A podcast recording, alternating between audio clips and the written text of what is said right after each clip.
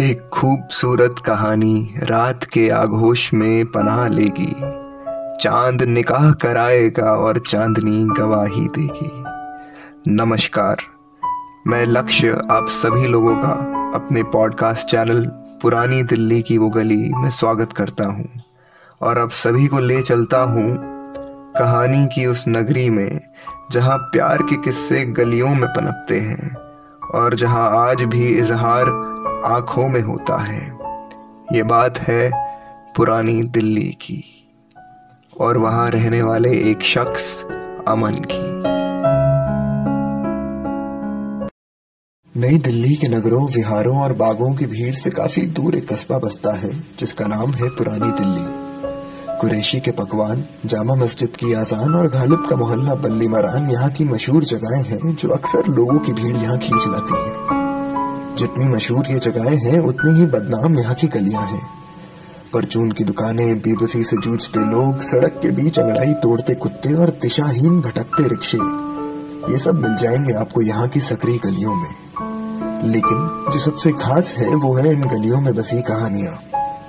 कुछ कहानियाँ आँखों से शुरू होकर इशारों तक रह जाती हैं तो कुछ कहानियाँ छत की मुंडेर से शुरू होकर खिड़कियों की चौखट पर अपना नाम दर्ज कर जाती हैं। बहरहाल, यहाँ हर गली खुद में एक किताब है, जिसके हर पन्ने पर शिद्दत से लिखी एक कहानी है।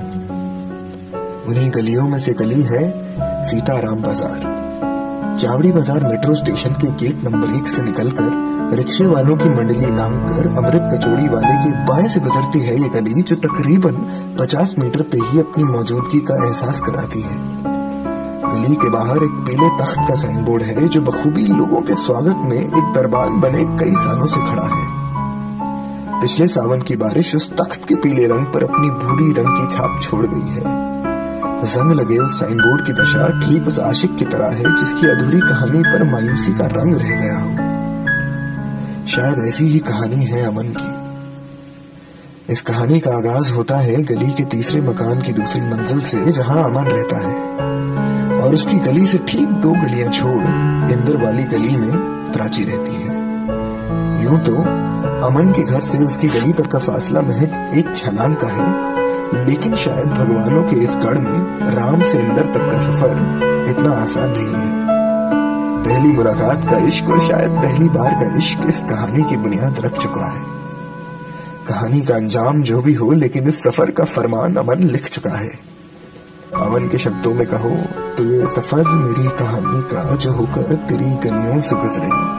कि तू खिड़की खोले जब किसी बहाने से तो तेरे पूरे मोहल्ले को मेरे आने का पता